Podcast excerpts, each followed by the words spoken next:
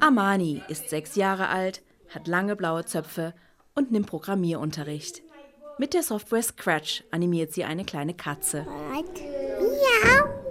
Miau. Bereits nach ein paar Minuten kann Amanis Katze miauen und Fußball spielen. Vielleicht kein Zufall, denn Programmieren nimmt Amani sehr ernst. In home we practice every day in the evening. Jeden Abend üben wir zu Hause.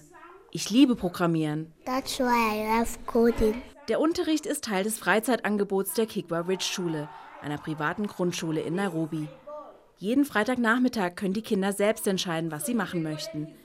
Angeboten wird Ballett, Skaten oder Taekwondo und seit einigen Wochen auch Programmieren. Now we are writing a code for our ball, isn't it? Yes. What is the first step again? Die 20 Jahre alte Margaret Kabuto studiert Statistik und ist eine der Lehrkräfte. Jeden Tag unterrichtet sie Programmieren an verschiedenen Schulen in Nairobi. Ihre Schüler sind während des Unterrichts Feuer und Flamme. Hochkonzentriert arbeiten sie in Zweiergruppen an Tablets, die Margaret eigens für den Unterricht mitgebracht hat. So I feel like coding is more hands-on. Programmieren ist praxisorientierter als andere Fächer.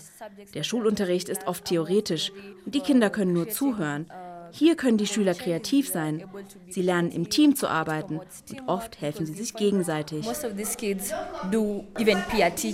In Zukunft sollen alle kenianischen Kinder Programmiersprachen wie Scratch und Python lernen und sich in der Schule mit Algorithmen auseinandersetzen. Als erstes Land in Afrika hat Kenia Programmieren als eigenes Schulfach in den Lehrplan aufgenommen. Verfechter des neuen Lehrplans möchten dadurch nicht nur Fähigkeiten wie Teamarbeit und problemorientiertes Denken vermitteln.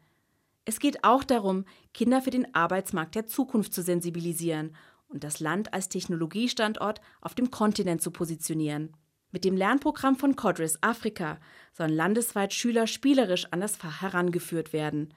Für den Geschäftsführer Mugumu Munene liegen die Vorteile auf der Hand. Die Welt ist sehr digitalisiert. Wir wollen Kindern die Möglichkeit geben, die Welt besser zu verstehen.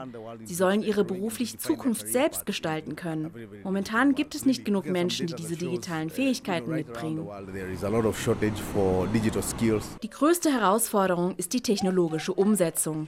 An Schulen wie der in Nairobi gibt es die benötigten Geräte und schnelles Internet.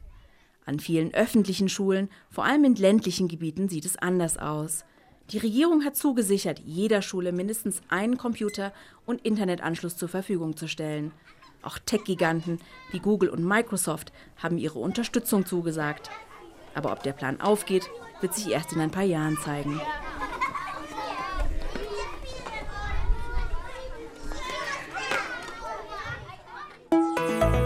RBB 24 Inforadio vom Rundfunk Berlin-Brandenburg.